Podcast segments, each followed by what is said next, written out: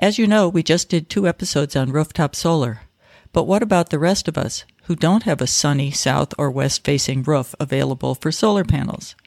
What do we do to get green electricity? Well, we buy it. In this episode, we talk with Jenna Tenney of Marin Clean Energy, which provides a clean energy alternative to Marin, Contra Costa, Napa, and Solano counties. She will explain community choice aggregation, what it is, how it works, and why to choose it, even if you have your own solar panels.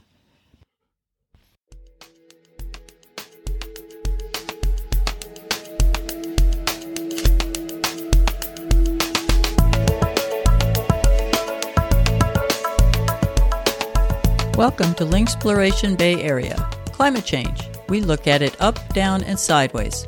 We follow the links between climate change and so many other issues, and all of it with a local twist.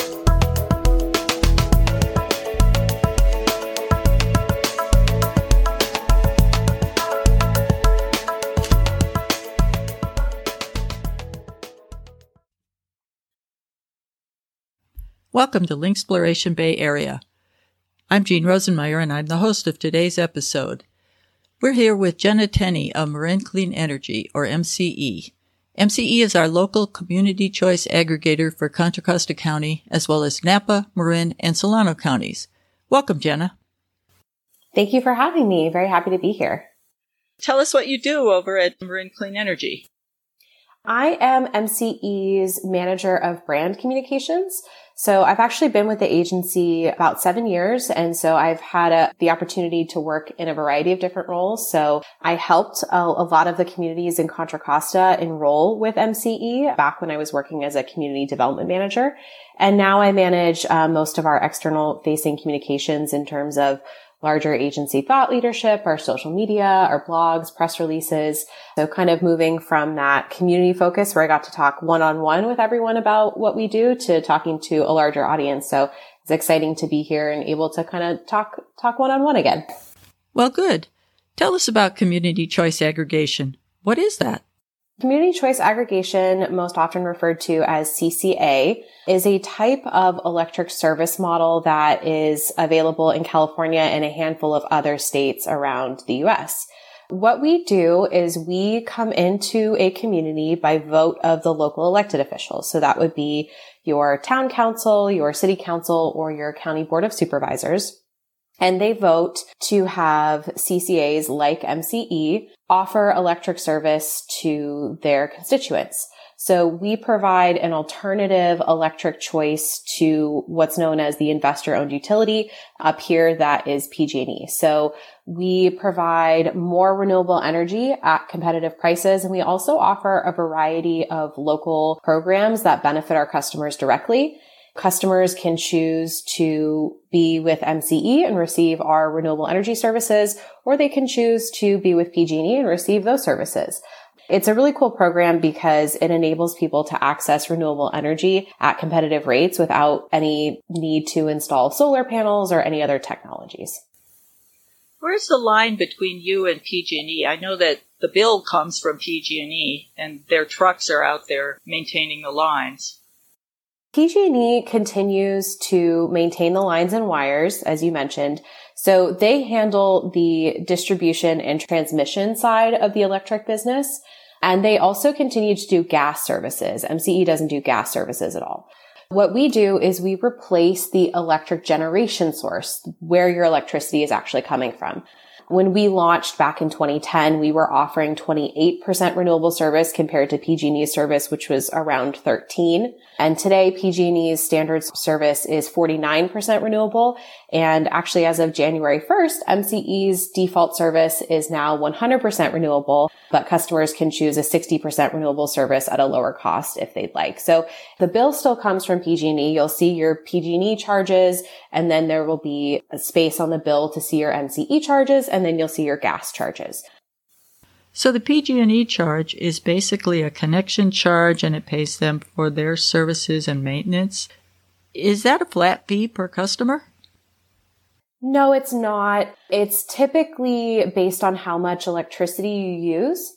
PG&E actually has a variety of charges that they include on the bill. So there's transmission and distribution, but then they also collect charges for programs that are run by the state. So there are a number of discount programs, the CARE program, the FERA program, which are discount programs that are based on income levels, and the medical baseline program, which gives additional allowances for people who have medical equipment. Since they're using more energy, it, it helps keep those bills lower. And there's some other programs that the state runs as well. And PG&E collects those charges and they get distributed across the state. There's a bunch of other kind of smaller fees that get really kind of into the technical how you know, electricity lines and wires are run. But essentially what they do is they collect all of those charges that they were collecting before. And then MCE just takes over the charges for the generation side. So when you look at a PG&E bill that has MCE charges on it, you're going to see a new line item on your first page. And it just is a breaking up of what used to be a single line item. So for PG&E, it would just say PG&E electric charges. But with MCE, you're going to see PG&E transmission and distribution charges, and then you're going to see MCE electric generation. And that used to just be one line item with all of those charges, but now it's two because you have two separate providers providing those different services. You gave us a hint about the different options people can choose from. Could you expand on that? Sure. The basic service options that people have access to are PG&E's service, which is 49% renewable right now, MCE's light green service, which is 60% renewable, and MCE's deep green service, which is 100% renewable. Previously, our standard service was our light green service, but we're really excited. Our board voted to go ahead and move our standard service to our deep green service. And that service is 100% renewable energy. And um, half of the additional charge for that service goes towards local projects and programs to help benefit the community directly. Customers, as they're moving in, will get notifications of like, hey, you're, you know, you're in a service area where you're an MCE customer and you are automatically going to be enrolled in MCE's deep green service. But if you'd like, you do have other options and we provide you with the information that you need if you want to go ahead and opt down to the light green service, which is a little bit less expensive, currently less expensive than PG&E service, or if you want to go ahead and return to PG&E service at a lower renewable rate. I thought I saw on your website that you have an option that's 100% local solar. We do still have that service option. It's a pretty small program. There's actually a cap on how many customers we can enroll in that program. It's actually a one megawatt project located in Novato up in Marin County. So because it just is that one megawatt, that's the capacity for how many customers we're allowed to take. It's about 300 customers. We're up over, I think we're closer to around 250 right now. And it is much more expensive than our other service options. So customers can choose that service option, but we often don't talk about it just because there's a lot to consider when you're talking about electricity and, and uh, we want folks to just understand kind of who MCE is and what we offer before we start getting into the nitty gritty of, of all of the options. Does the Public Utilities Commission control the rates that you can charge? They don't. So we are overseen by the California Public Utilities Commission and the California Energy Commission in terms of a variety of power contracting requirements. So um, making sure that we're hitting the renewable portfolio standard, um, making sure that we have a, a good mix of long-term contracts to help provide stable rates, things like that, and emissions factors but our rates are able to be set by our board of directors. So I mentioned earlier that MCE comes into a community by vote of the local elected officials. Our board and the folks who set our rates are those local elected officials. So your city council will have someone on the council who sits on MCE's board of directors. And we have monthly meetings that are open to the public the same way that city council meetings are. So people can come and provide comment. And what's really cool about that also is that you can go directly to your city council to voice your opinion as well. So we, we do have some oversight by the commission, but our rates are set by our board.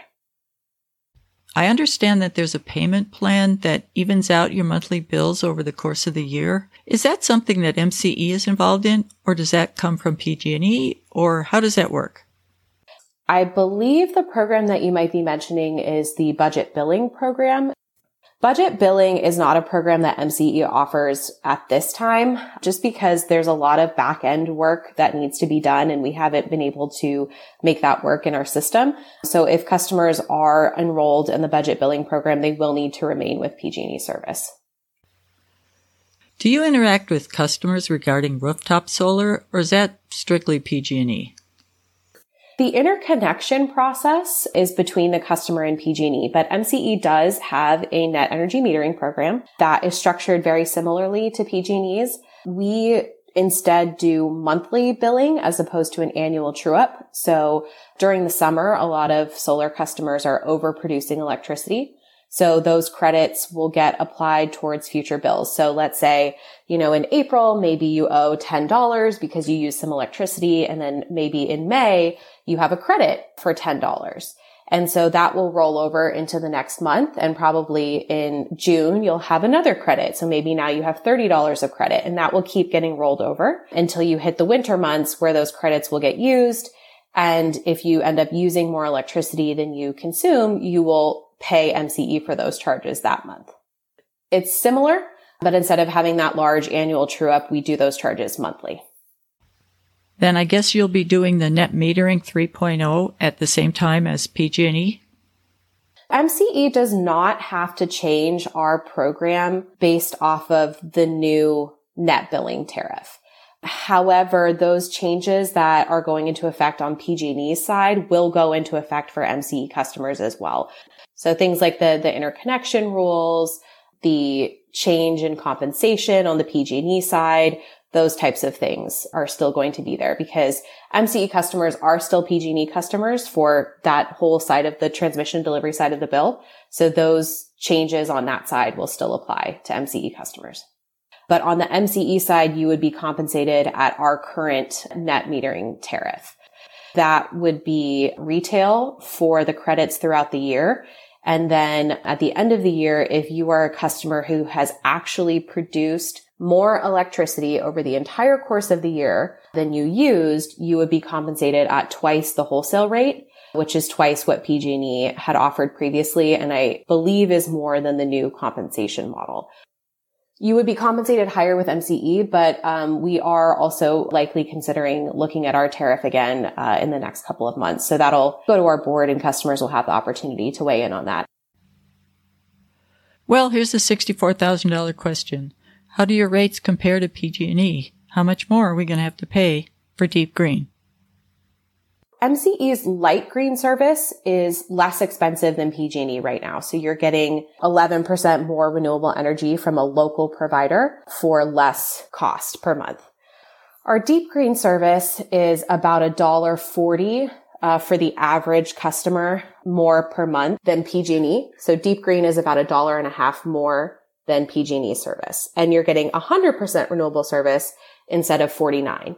And the money that you pay for Deep Green goes towards local projects and programs. So things like our low income EV rebates or EV charging or energy efficiency services, things like that.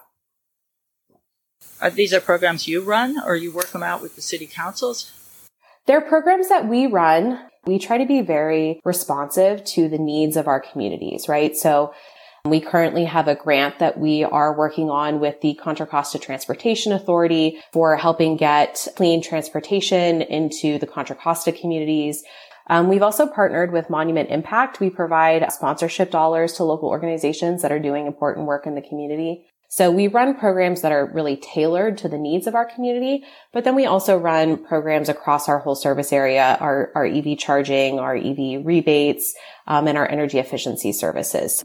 And we partner really closely with our cities as well. So we work with city staff to hear kind of what the city's doing, if they're doing climate action planning, if they're doing um, any redevelopment work that MCE can be a part of, or maybe if there's new multifamily housing coming in, can MCE provide EV charging for those locations? You've mentioned EVs, electric vehicles, a couple of times. What do you got going in the way of programs for electric vehicles? So we have two programs. Um, we have an electric vehicle rebate for income qualifying customers. And that rebate stacks with other state rebate programs to help reduce the cost of an electric vehicle by as much as $13,000 so that customers can actually get into those vehicles, which can be very expensive for an upfront cost. Wow, that's real money. Yes, it does. It definitely adds up. So MCE's rebate is 3,500 and we partner closely with the state agencies to try to make that application process pretty streamlined so that our customers know what's available to them and can actually access it as well. Our other program is an EV charging infrastructure program. So this is specifically for multifamily and workplace properties. We've worked with schools. We've worked with our cities. And the idea here is to install EV charging in publicly accessible locations so that folks are able to more easily access charging. One of the biggest barriers to EV adoption is the range anxiety. And am I going to be able to find a charger when I need one? And installing a charger in your home can be expensive. And if you are someone who lives in an apartment or another type of multifamily complex, you can't install one in your home most likely. So this program is really intended to provide more access to EV charging so that people can feel more confident in getting themselves into an electric vehicle because electric vehicles do have a larger upfront cost, but over the life of the vehicle, they often save customers money to the tune of about $6,000 a year because you don't have nearly as much maintenance and also I'm sure we all remember when gas was up around $7 a gallon. At that time, what's called the e-gallon equivalent, right? So you obviously you charge your electric vehicle with electricity. So the e-gallon equivalent for that electricity was just around $2. So you're saving a lot on fuel costs as well. Are there any incentives for building electrification? You know, heat pumps, induction stoves, and the like? We do have incentives for heat pump water and space heating. Right now, we're really focused on providing rebates to contractors because we have found that contractors are the ones who are making recommendations to homeowners or property owners when they are making these upgrades. And so by uh, lowering the upfront cost to the contractor and creating an incentive for them to learn about these technologies and educate their customers about them, people are more likely to adopt the technologies. We also do have a program, our virtual power plant in Richmond, which is installing electrification measures on a select number of homes, up to 100 homes in the area to connect to a sort of virtual system which can help dispatch energy into the grid when it's needed through these electric technologies. So that's a little bit different. We are kind of looking at a lot of creative solutions to getting these electrification technologies into folks' hands, essentially. So I just want to follow up on what you just said. That's a deal where people get batteries and when MCE needs the power, then you draw from their batteries. Is that right? So that's definitely one type of technology that can be integrated. It's a suite of clean energy technology. So it could be they're getting a heat pump water heater, a heat pump space heater. They could be getting solar. They could be getting an EV charger. They could be getting a battery, induction cooking, there's all of these technologies that work together. They can all be smart integrated technologies so that they can be turned on and off. So for example, during the day, if you have a lot of excess solar energy on the grid, you can go ahead and heat up some water at that time or charge your car at that time and use some of that excess energy. But then in the evening, you can also dispatch some of that energy out. So a battery is what we think of most often in those scenarios, but it can be any of these smart technologies. When you do 100% renewable, is there a problem with the peak of demand not occurring at the same time as peak production? We hear about that all the time that is one of the biggest problems with solar and wind energy. They are intermittent, right? So solar is only there when the sun is shining and wind is only there when the wind is blowing. So those technologies, we are looking for storage solutions and we most often talk about battery storage, but MCE is also really interested in green hydrogen because if you can create hydrogen fuel from those renewable technologies, you're creating a completely clean fuel source that can then be used to dispatch electricity to the grid, power turbine the same way that a natural gas plant works, or you can use it in transportation. And um, in California, 40% of the emissions are now from the transportation sector because we have done such a good job of reducing our emissions in electricity. For customers that are receiving 100% renewable energy through Deep Green, that service is actually providing 100% renewable energy to the grid on an annual basis. So we can look at when renewable energy needs to be on the grid and kind of try to integrate various technologies to address that peak load concern. We're coming to the end of our program, and I just wanted to move to the local area. So, what percent of customers in the Diablo Valley are electing to use either light green or deep green electricity? MCE's been really lucky in, in the Contra Costa communities. We've had really big advocates and uh, a lot of education. And so we are at around a 90% enrollment rate for the communities in the Diablo Valley, which means about 122,000 customers or electric accounts. So twice that or three times that in terms of people are participating with MCE service. So they're getting either 60% or 100% renewable energy through MCE, which is really exciting. Our service area average is a little bit closer to 86, 87%. So Contra Costa is out there doing the work and making sure that folks are getting access to renewable energy. There's a rumor on the street that your prices are going up more slowly than PG&E. Is there any truth to that? Can you tell us anything about the future rates and how they might compare? Yeah, well, MCE did raise our rates as of January 1st. And PG&E is raising their rates as well. And our 60% renewable service is less expensive than PG&E's 49.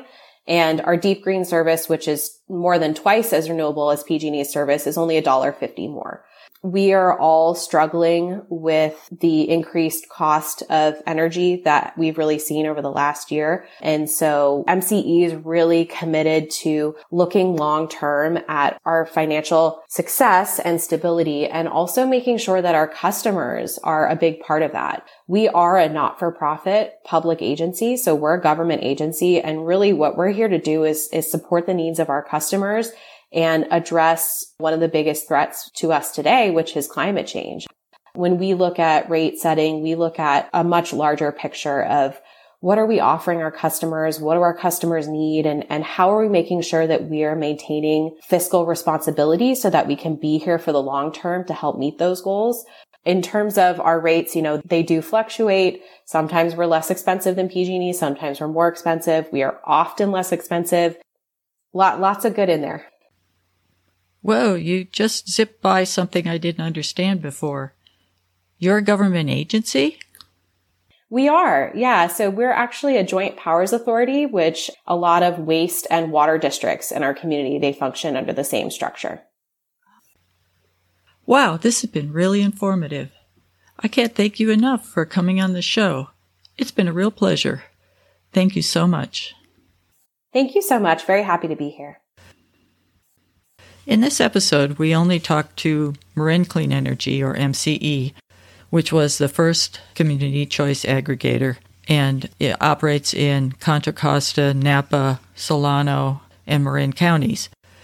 But there are community choice aggregators in all the counties around the Bay Area. Alameda County's CCA is called East Bay Community Energy. San Mateo County CCA is called Peninsula Clean Energy. San Francisco is Clean Power SF. Santa Clara County is Silicon Valley Clean Energy. If you're not already signed up with MCE or you want to change the level of your service, you do that by going to their website, which is mcecleanenergy.org. And on the website, there is a page called Compare Options, and there's a form on that page that you fill out to change your level of service. And that brings us to the end of this episode. Join us again in three weeks. And I just want to give a shout out to Zap Splat for our theme music. See you next time.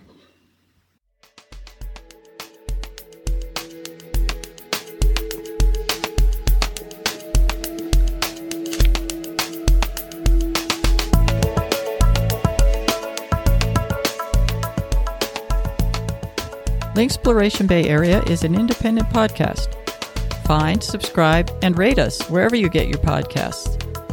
Our website is linksploration.com, where you can listen to our archives, and there's also show notes, photos, and links to our guests. If you have feedback or suggestions for future episodes, please email us at linksploration at gmail.com. And that's spelled L I N K S P L O R A T I O N.